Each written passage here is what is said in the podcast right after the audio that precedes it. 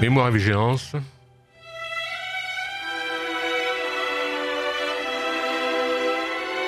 Une émission de Claude Boschenberg.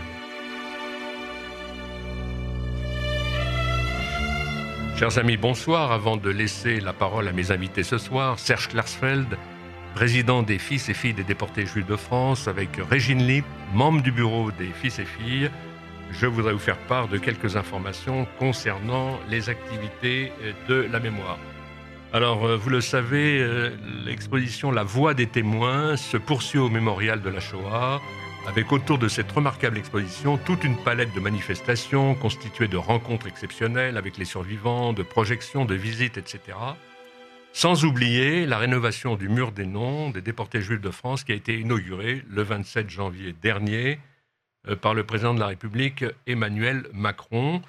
Le mémorial a également réouvert euh, ses, portes pour euh, ce qui concerne la librairie et sa salle de lecture de, du mardi au jeudi de 10h à 17h30. C'est bon à savoir dans la mesure où on va en parler avec Serge Klarsfeld. Il y a un certain nombre de publications faites par, par lui et sous l'égide des fils et filles euh, qui euh, mérite qu'on s'y attarde. Une autre information également, euh, le gala annuel au profit des œuvres du mémorial de la Shoah se tiendra au théâtre des Champs-Élysées et ce le 25 novembre prochain.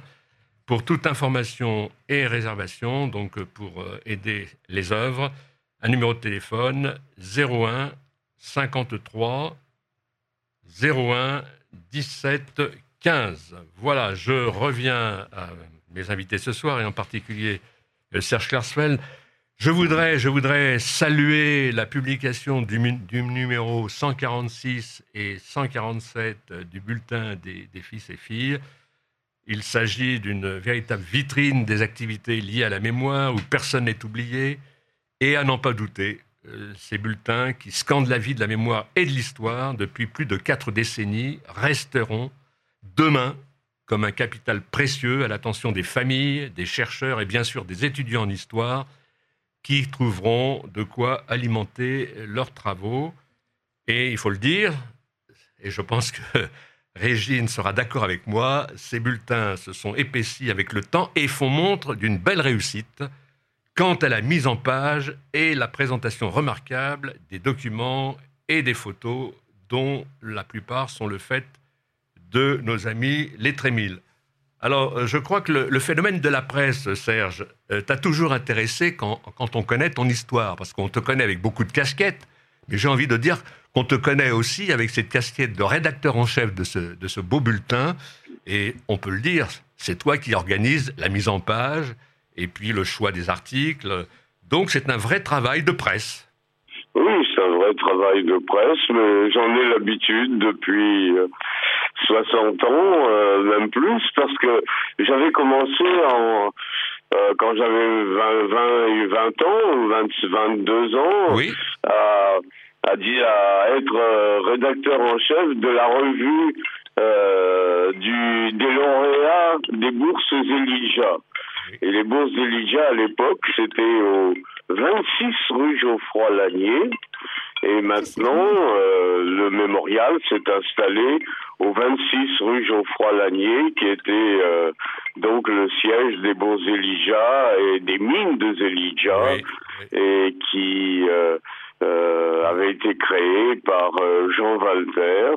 Et donc j'ai travaillé, euh, je dirais, toute ma vie entre le 17 et le 26 de la rue Geoffroy-Lanier, une petite rue de Paris où, bah, où j'ai développé mon activité. Quoi, hmm. Quand on, évoque les bourses Zelidja, ça fait rêver parce que ça, ça rappelle notre jeunesse. Euh, à ce moment-là, il y avait des bourses pour de très beaux voyages à travers le monde. Et quand on n'avait pas d'argent, ben voilà, moi je j'en ai profité pour aller euh, en Grèce, en Turquie, euh, en Scandinavie, en Iran, des voyages aventureux et très sérieux. Et en même temps, et les bourses Elijah continuent encore. Oui. Et, et donc maintenant, le siège de, le siège est devenu le siège du le siège Bourses Elijah est devenu le siège du mémorial de la Shoah. Et il y a 60 ans, j'ai écrit l'histoire de, de ce très bel hôtel particulier euh, euh, où a vécu d'ailleurs au début du XXe siècle Gabriel D'Annunzio. C'est ça, c'est ça. Alors on, on, revient un petit peu à l'actualité. Et euh, il y a quelques jours, euh, tu faisais paraître une annonce dans, dans le Figaro, euh, je dirais une annonce pour soutenir la police et l'État républicain. Hein. Et euh, cette annonce, elle est parue euh, quelques jours euh, avant, le, avant la tragédie. Oui, la veille même du. Voilà. La veille même de l'attentat. J'ai dit, soyons solidaires de notre police républicaine contre l'islamisme, contre les trafiquants de drogue, contre ceux qui contrôlent les territoires perdus de la République.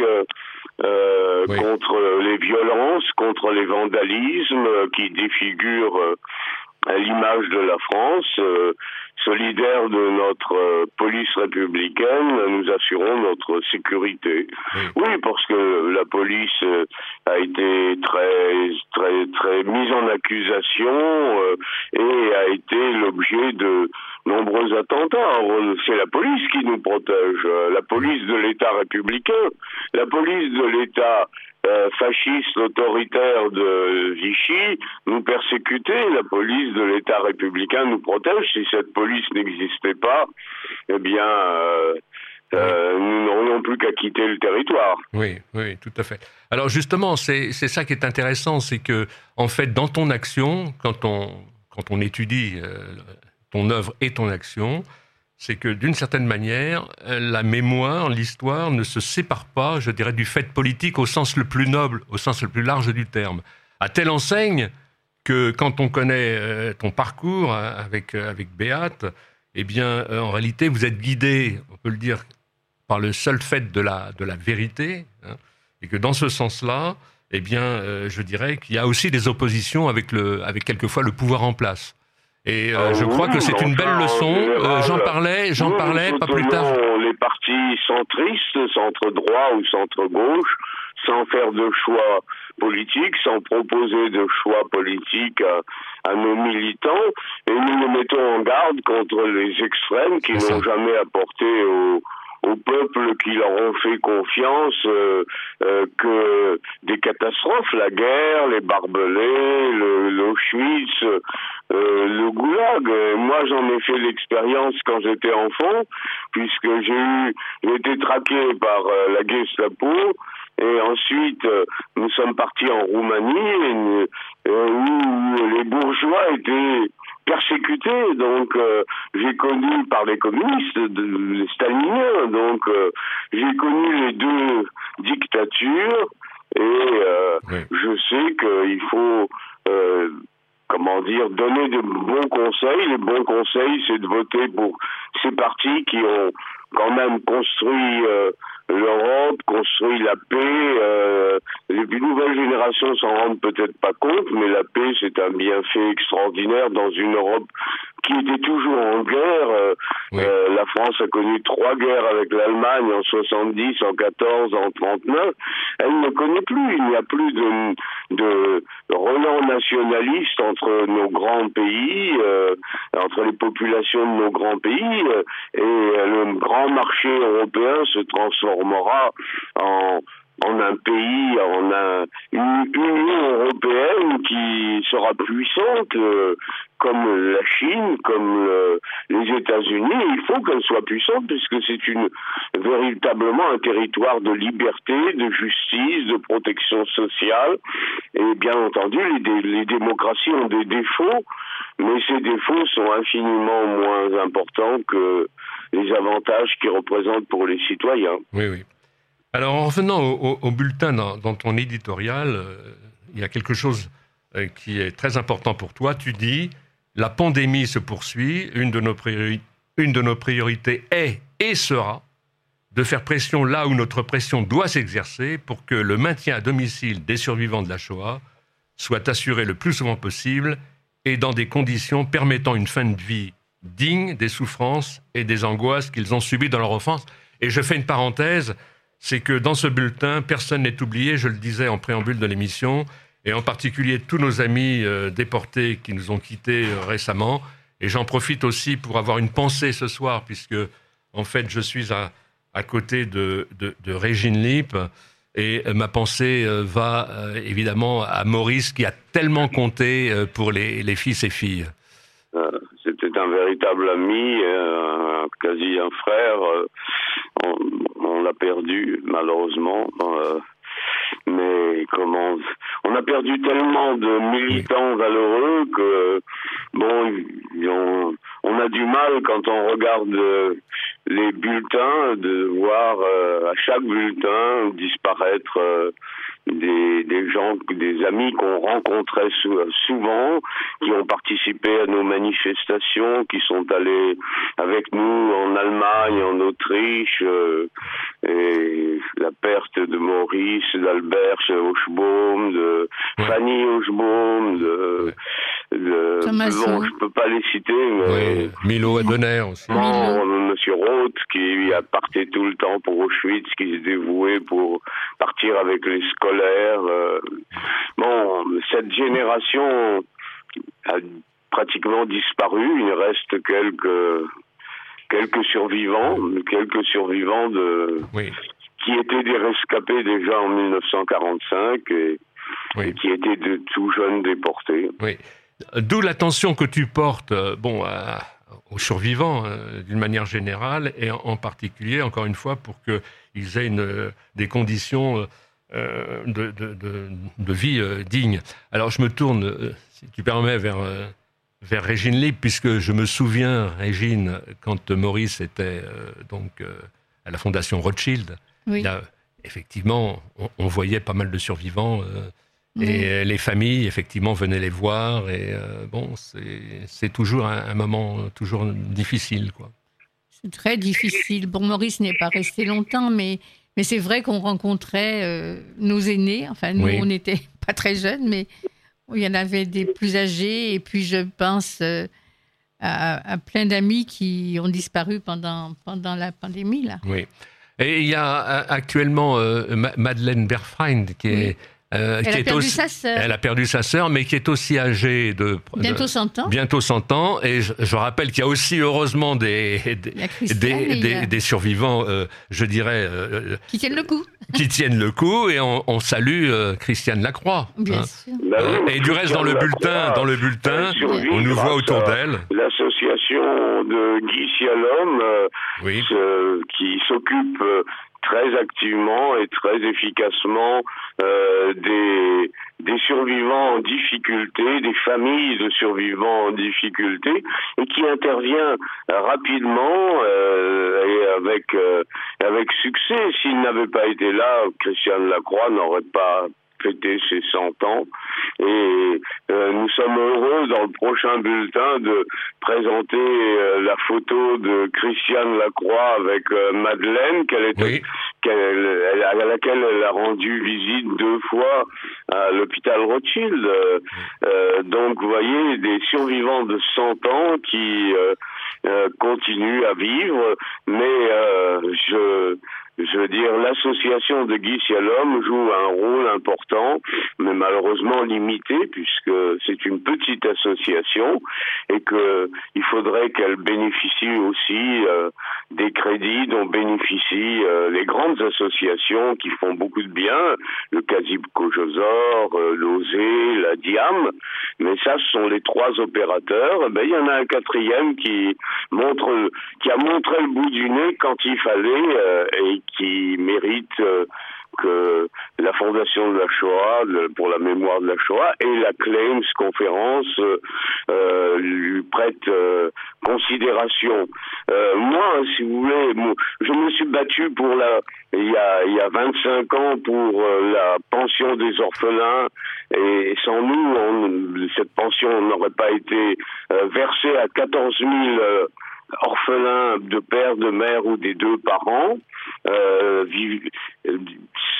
sans nous également, nous avons expliqué, Béat et moi, plusieurs reprises au ministère des Finances en Allemagne, quelle était la, véritable, la véritable situation des, des des enfants juifs en France et que les enfants juifs en France, contrairement à ce qu'ils pensaient, euh, s'ils allaient à l'école, ne menaient pas une vie normale puisque euh, chaque jour ils pouvaient être arrêtés à n'importe quel moment et leurs parents pouvaient être arrêtés et ont été arrêtés souvent à n'importe quel moment. Donc euh, les enfants juifs méritaient que la Clems conférence leur attribue quasi automatiquement des pensions et euh, ça a été le cas grâce au travail de négociateurs qui est remarquable de euh, de ceux qui sont à la tête de la Claims. Euh, et, aussi grâce à toi, Serge, et aussi grâce à toi.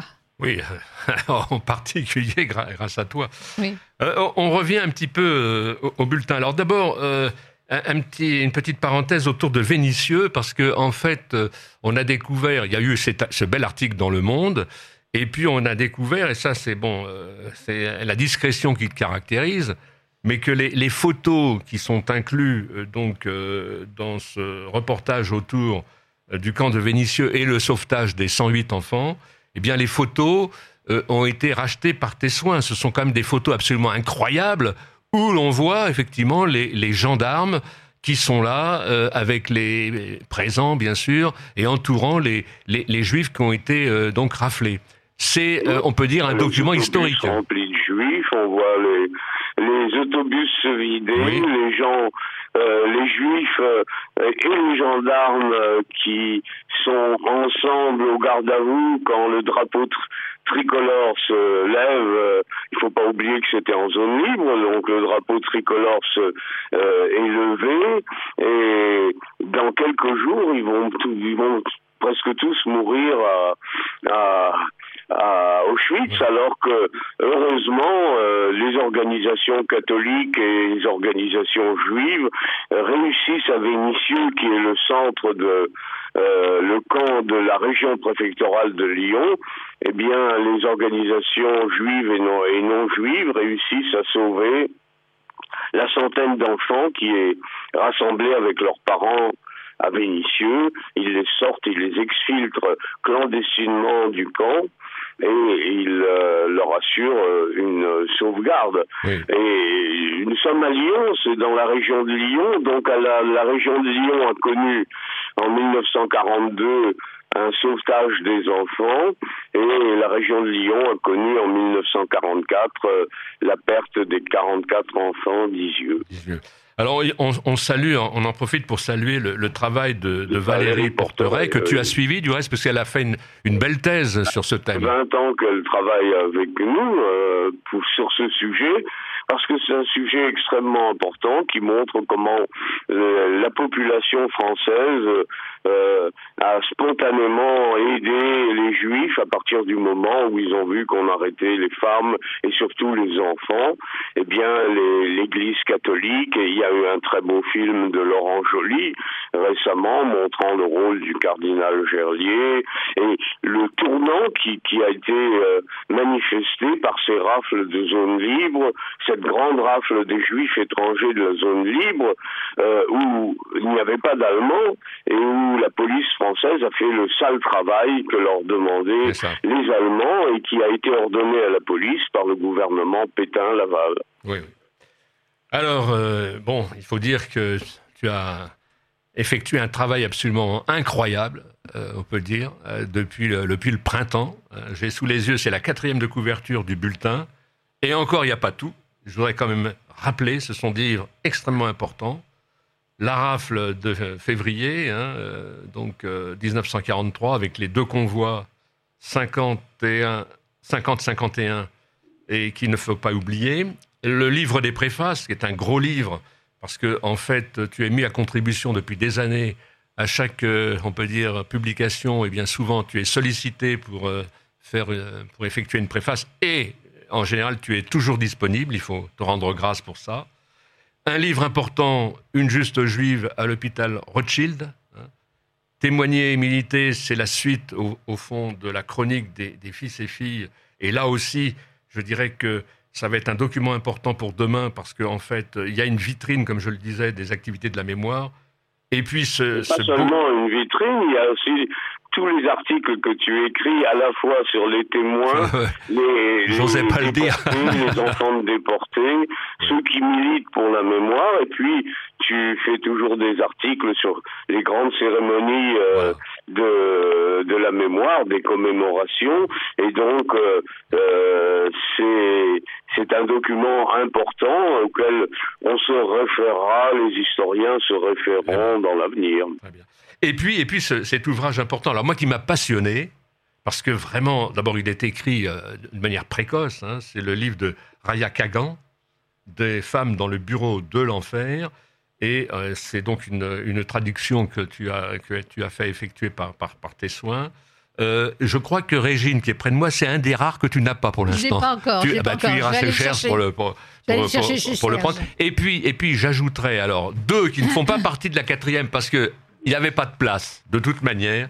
C'est cette belle BD. Et alors, quand on, est en BD, bah, ça veut dire quand même qu'on compte dans l'histoire, parce qu'en fait, ça, se destine aux, jeunes générations, mais pas que, parce que cette, euh, cette BD, elle est lisible pour, par tout le monde. Beat et Serge Klarsfeld, Un combat contre l'oubli, avec euh, les auteurs que sont Pascal Bresson et Sylvain d'Orange.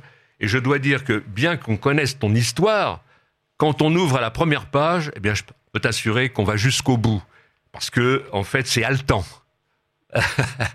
voilà, ben Oui, euh, j'ai appris hier qu'elle est rééditée. Eh ben, tu vois, ça veut dire le bah, succès. Bah, elle est déjà rééditée, donc euh, euh, elle plaît à un jeune public, peut-être un public moins jeune aussi. Mais il y a le livre aussi que tu as écrit, que nous avons publié, l'association, euh, qui est le livre consacré à, ah, ta relation avec euh, Henri Zagenverger, et on peut dire notre euh, dernier héros de la déportation, euh, qui euh, euh, a 93 ans, qui a toujours répondu présent à toutes les demandes de manifestation, les demandes d'aller à Auschwitz, euh, qui est allé à plusieurs reprises avec les premiers ministres et qui et qui récemment est allé à à deux reprises à Hambourg pour euh, témoigner contre le, un gardien du camp du Stutthof près de Danzig, de, près de Gdansk, qui euh, euh, un camp où il a été interné et qui a témoigné brillamment et, et donc Henri jusqu'à son dernier souffle euh, témoigne mais témoigne pas seulement par en allant au mémorial. Il y était encore avec toi il y a quelques jours pour euh, euh, une réunion dans l'auditorium, mais il témoigne euh, par sa présence dans nos dans toutes nos manifestations et dans et dans ses dans ses voyages qui sont des voyages difficiles à son âge. Et heureusement, il a toujours son épouse à côté de lui et sa fille. Et euh, Béate et toi, puisque tu es parti avec lui toujours, euh, à Hambourg. Voilà. Alors justement, figure-toi, enfin tu le sais, le, verdict, parlons-en. Deux ans avec sursis euh, contre ce gardien de camp nazi du, du Stutthof. Euh, bon, j'ai envie de dire, tu t'attendais à ce verdict, non?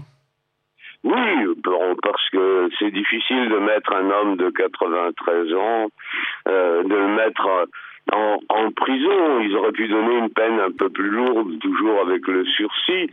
Mais euh, il avait 17 ans, il avait l'âge de, il avait l'âge d'Henri. Henri a été extrêmement équitable. Euh, il a euh, été un, un, témoin de l'accusation, mais il a dit également, euh, à mon âge, moi j'avais été élevé dans dans une république libérale et euh, lui, il a été élevé euh, entre 33 et 39 dans une euh, dans une dictature raciste qui était l'Allemagne hitlérienne. Oui, mais mais quand même, il faut, il, faut, avouer qu'on ne comprend pas très bien le sens d'un verdict comme ça, parce que voilà un, gardien de camp nazi du Stutthof.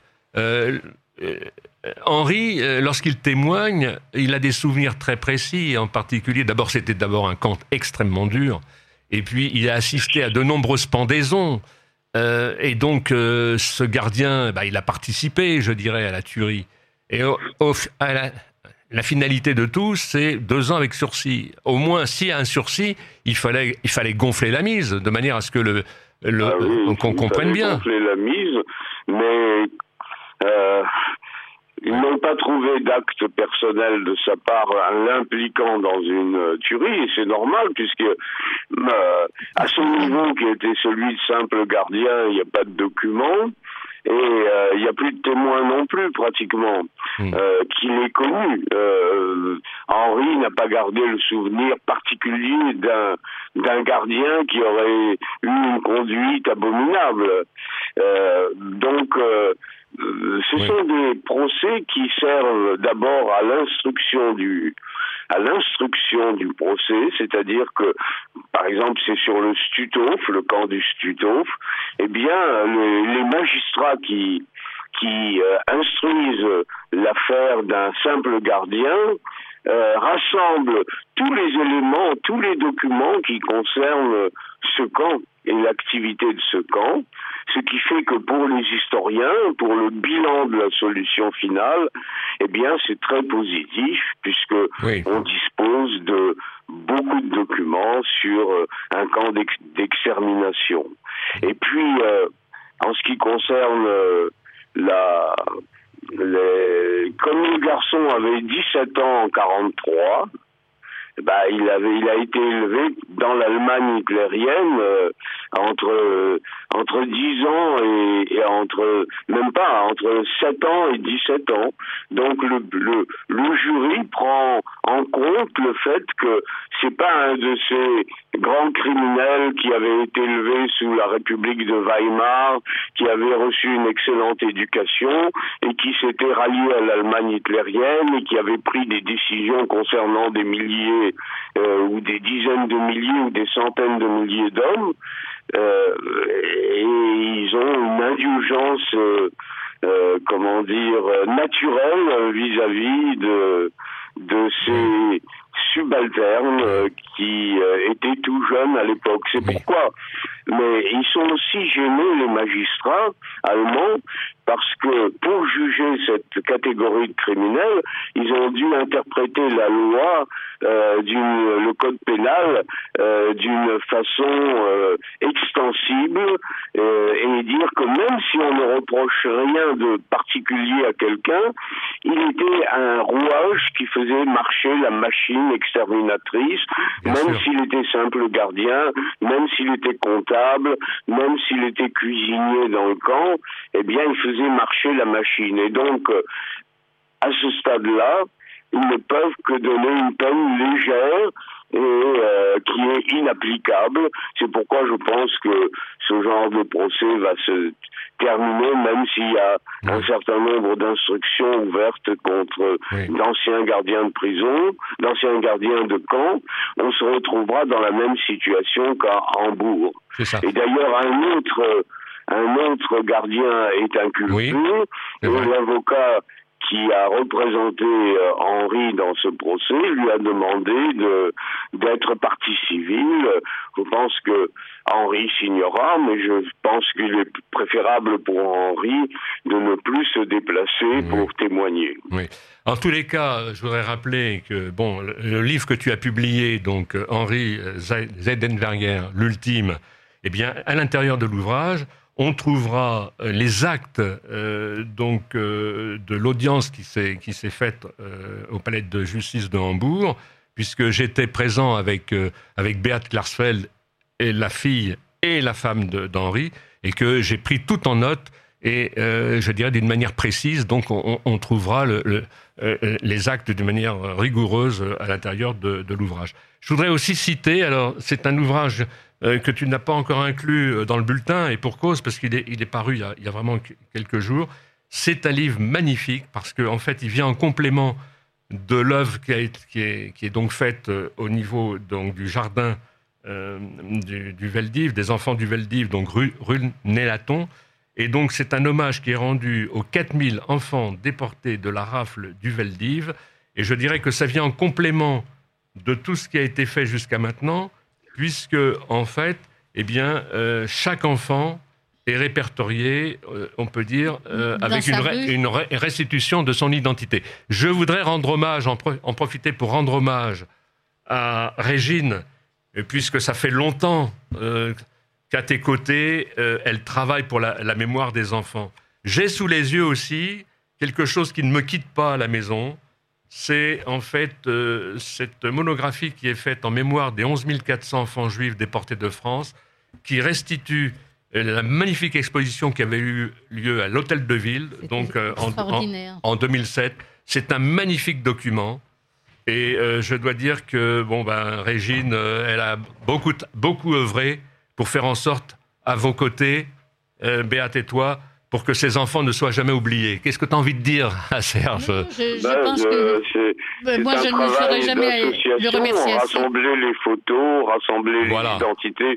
Combien de fois Maurice est venu? Combien de fois on se, euh, téléphonait le soir. Qui sont allés aux archives pour trouver les actes de naissance. Euh, que bon, tout ça est un travail associatif qui donne lieu à, à de grands ouvrages de référence. Nous, nous avons décidé de publier des ouvrages de référence précis, rigoureux. Euh, par exemple, celui dont tu parles, les 4000 enfants du Veldiv, eh bien, c'est la première fois que qu'est publiée la liste des enfants qui ont été arrêtés au Veldiv mis dans le Veldiv et qui ont été déportés. Eh bien, c'est la première fois que cette liste est publiée et j'ai demandé à Sabine Zetoun, qui est historienne et qui a travaillé avec nous, euh, à Sabine Zetoun, de les classer par, euh, euh, par, par arrondissement, par adresse, par rue, par numéro croissant de rue, pour qu'on ait une vision euh, sociologique de, de cette déportation. Donc vous avez tous les enfants de, de, des arrondissements de Paris, des communes de banlieue, classés par leur adresse, avec leur nom, leur prénom, leur date de naissance. Et sur le monument qui est dans le jardin des enfants, il n'y a pas de lieu de naissance. Or, presque tous sont nés à, Paris en, ou en France. Et il fallait le mettre parce que les gens qui sont en face de noms comme euh, euh, des noms compliqués, Finkelstein, Zakubowicz, etc., peuvent penser qu'il s'agit d'enfants étrangers. Non, il s'agit d'enfants qui étaient euh, pour la plus alors très grande majorité des enfants français et je serais heureux que que Éric Zemmour se rende dans dans dans le jardin des enfants et qu'il se rende avec avec le le, le, livre des 4000 enfants dans la, dans la main pour se rendre compte que chaque enfant pratiquement est né, euh, euh, en tout cas plus des trois quarts des enfants sont nés à Paris ou en France. Euh, bon voilà, donc euh, c'est un c'est un, une, une, arme contre l'oubli. Jusqu'à maintenant, cette liste n'existait pas. On a la liste des enfants, mais on n'avait pas la liste des enfants du Veldiv. Régine, oui, Régine oui, je voulais dire, c'est un petit ouvrage qui est facile à transporter, et je crois que ce sera un très bon complément pour les instituteurs, les professeurs, dans les écoles de Paris et de banlieue, lorsqu'ils parleront de la rafle du Veldiv, de leur montrer les enfants qui habitaient leur rue, leur quartier, leur arrondissement. Oui. Et ça, c'est très important de continuer le travail dans les écoles. De la mémoire, l'adjointe à Anne Hidalgo, euh, que j'ai rencontrée très récemment, je lui ai demandé de voir si la ville de Paris euh, ne pouvait pas, euh, pour les ces enfants qui sont des des Parisiens, des véritables Parisiens, si elle ne pouvait pas publier euh, à une grande échelle, euh, massivement, euh, cette liste de façon à ce que, comme elle l'avait fait d'ailleurs pour le catalogue de, l'exposition dont tu viens de parler à l'hôtel de ville de Paris. Et j'ai bon espoir que que euh, la ville de Paris réponde euh, favorablement et que euh, au lieu d'avoir un petit tirage qui ira dans les bibliothèques et chez quelques personnes, eh bien on aura un ouvrage qui sera distribué dans les établissements scolaires et, et aux enseignants enseignants d'histoire. On a peur de dire ce mot, enseignant d'histoire, après ce qui est arrivé à Conflans-Sainte-Honorine. Alors, euh, j'ai envie d'ajouter que, en fait, bon, il y a la mémoire, mais en même temps, euh, je parlais du volet politique au sens le plus noble du terme, n'est jamais oublié. Je voudrais te citer, parce que c'est, c'est important de le dire. Tu dis, face au monument, on parle du monument, c'est-à-dire du jardin. du jardin des enfants, rue Nélaton, et à tous ces patronymes étrangers, on pourrait trop souvent croire que ces 4000 enfants étaient des étrangers. La plupart d'entre eux étaient nés à Paris, comme tu viens de le rappeler, ils étaient des Parisiens et des Français. Le maréchal de France et le président du Conseil des ministres de la Troisième République, qui étaient Philippe Pétain et Pierre Laval, non seulement ne les ont pas protégés, mais ils les ont livrés à l'ogre nazi. Ça, c'est important à faire savoir, parce que en même temps, tous ces, euh, travaux de mémoire sont autant euh, de documents d'actes d'accusation. Et moi, j'ai été très touchée lorsque j'ai reçu ce livre de toi, Serge, de voir en première page, euh, enfin en couverture, oui. euh, le petit courrier qu'envoie euh, Jacques Beffeler à son ami Claude Holman. Claude Holman, qui n'est pas juif, malgré son nom, je, sais ah, pas, il devait je crois qu'il faut que tu le lises. Il faut que tu le lises. Et, et, c'est un monsieur qui m'a remis ce courrier et ces photos. Il tremblait et il pleurait en pensant à son ami tu veux que je le lise Oui, bien sûr, bien sûr, c'est important. Oui, bien entendu, l'enfant euh, conclut sa lettre en disant euh, Je pense que c'est la fin. Voilà. Et, donc, lui pensait que c'était la fin, mais euh, un Éric Zemmour dira que Pierre Laval et Philippe Pétain n'avaient aucune connaissance de ce qui pouvait se passer à, l'Est où on déportait les Juifs. Alors, je dois dire que Claude, Monsieur Claude Holman, quand il m'a remis ce dossier, il pleurait d'autant plus qu'il avait demandé à son copain de prendre ses papiers d'identité et de partir dans leur, euh, dans leur village à la campagne. Et, Jacques avait refusé parce que parce qu'il ne voulait pas se séparer des parents. Et ça, moi je le sais, mais quand on lit la lettre, c'est pour moi c'est terrible quand il écrit Mon cher Claude, je t'écris ces dernières lignes pour t'informer que nous allons bientôt partir. J'ai le cœur gros de, de ne pouvoir t'exposer à toi-même tout ce que je ressens. Ici, nous nous apprêtons en hâte pour notre triste voyage. Lorsque cette lettre te parviendra, nous serons sans doute déjà partis. Nous sommes presque fous à force de penser à cela. surtout que nous croyons être séparés. donc pour lui, c'était tellement important de ne pas être séparés de la famille. À part cela, je termine cette lettre en ayant une forte envie de pleurer car vois-tu, je crois que nous ne nous reverrons plus. Et vois-tu, je crois que c'est vraiment la fin. Voilà. En tout cas, je pensais souvent je voudrais citer ce ce qu'avait écrit ton cousin, Henri Gradstein. Oui. Qui avait écrit dans son journal, les derniers mots qu'il avait écrits dans son, son, son journal, le 15 juillet, euh, c'était je vais partir à la campagne, je suis heureux, je vais respirer de l'air pur. Et ce qu'il a respiré, c'était le gaz après le 16 juillet, après la rafle du 16 juillet. Oui. Et de, ce sont des témoignages qu'on a récoltés, euh, l'association, euh, toi tu as récolté, que nous avons récolté tous ensemble, et qui sont vraiment des preuves extraordinaires de, de leur passage sur Terre, quoi. Et notre héritier, c'est le mémorial de la Shoah qui, qui, disons, travaillera sur tous ces ouvrages que nous avons. Et les historiens, euh, il y a une nouvelle génération d'historiens qui me suit d'ailleurs, qui suit mes analyses. Euh, Alexandre Doulut, Tal Brutman, euh, Laurent Joly, Henri Rousseau.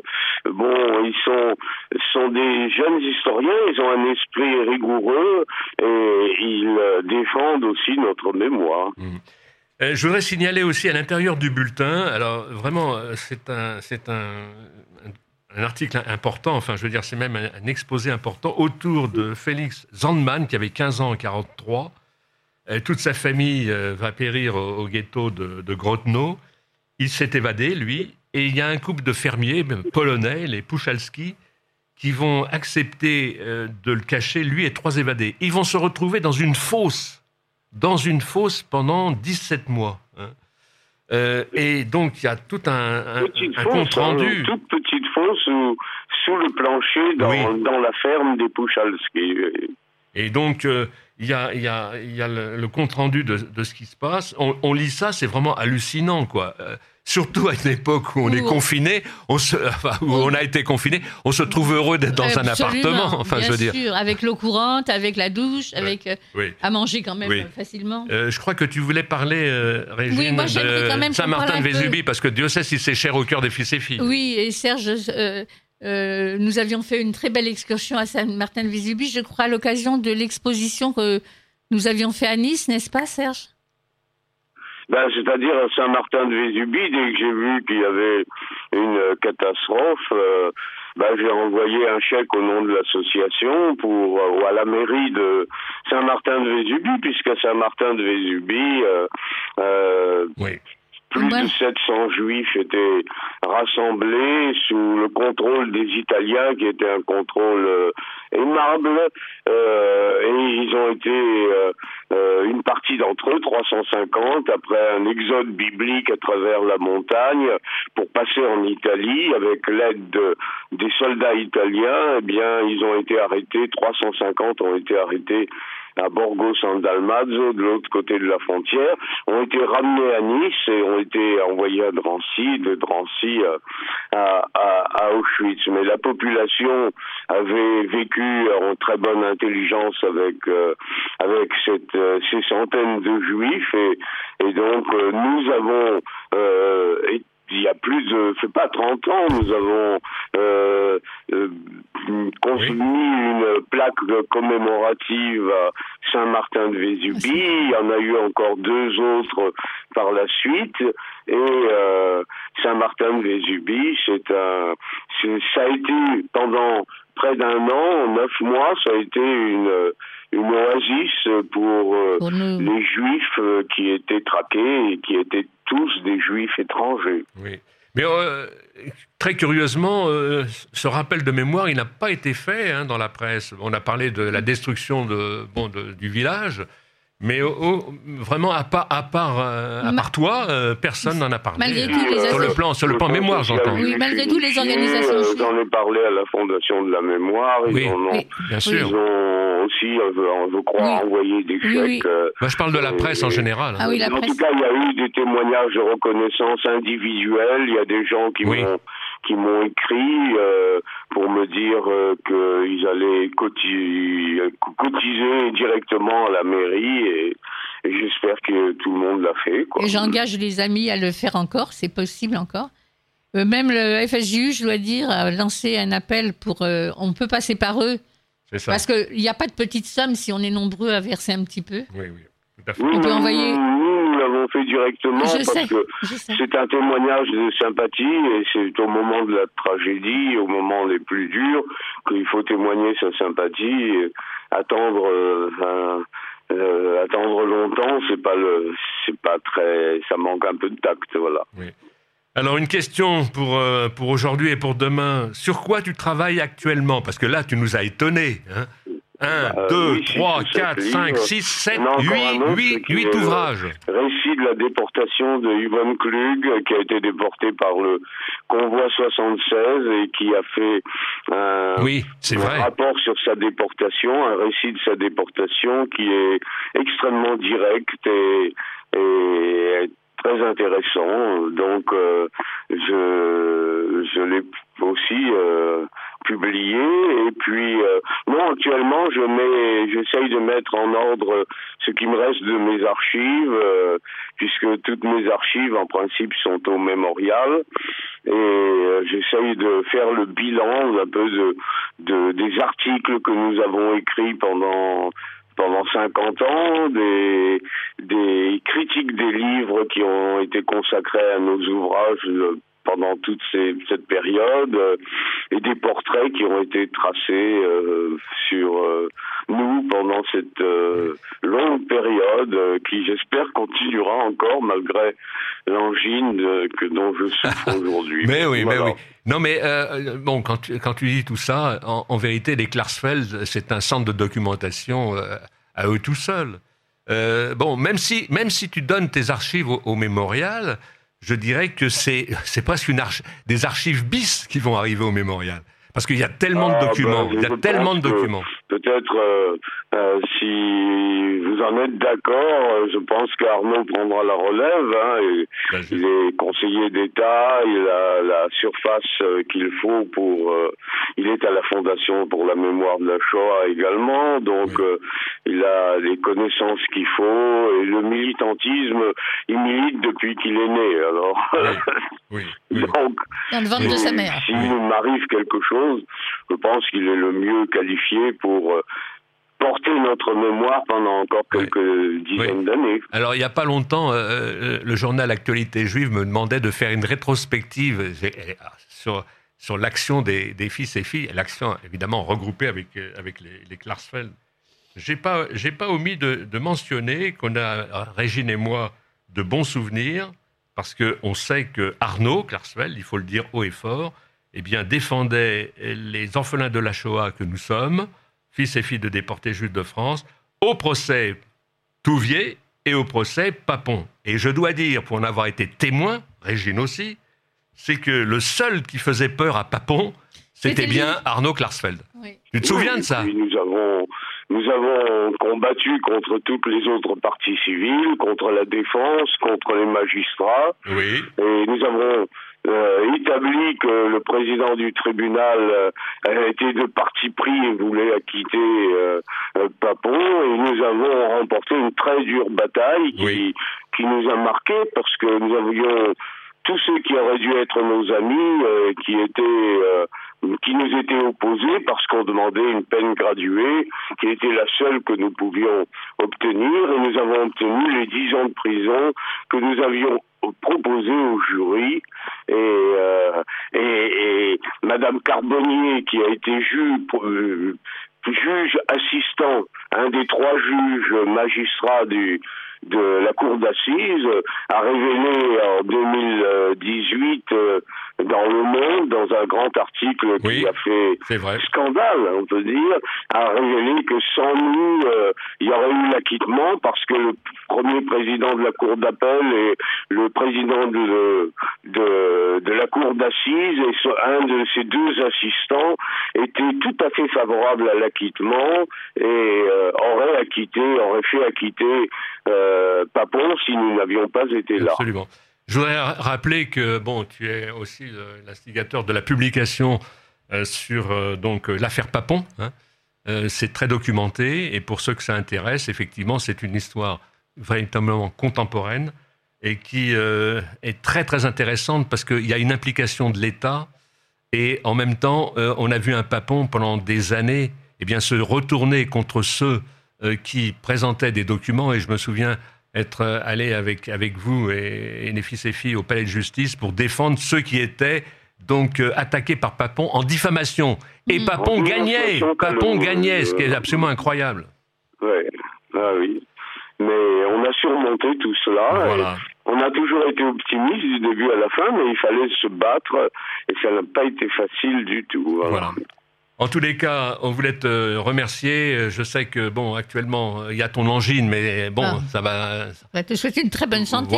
Voilà, on, te souhaite un, bon rétablissement.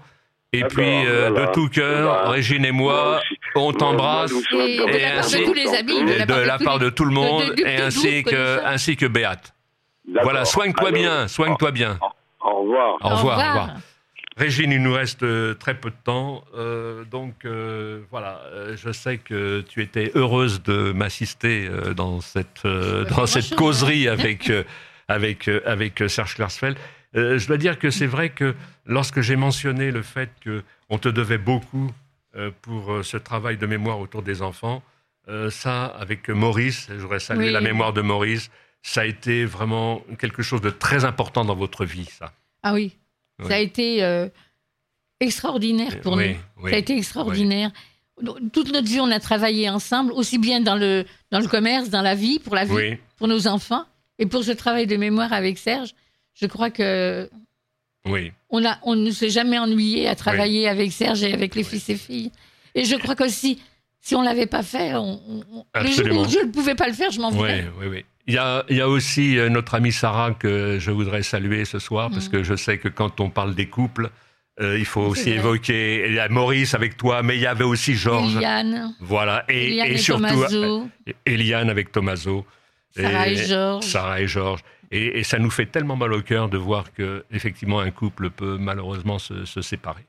En tous les cas, merci à Serge, je ne sais pas s'il nous écoute encore. Merci Régine Lipp et chers amis, à mercredi prochain.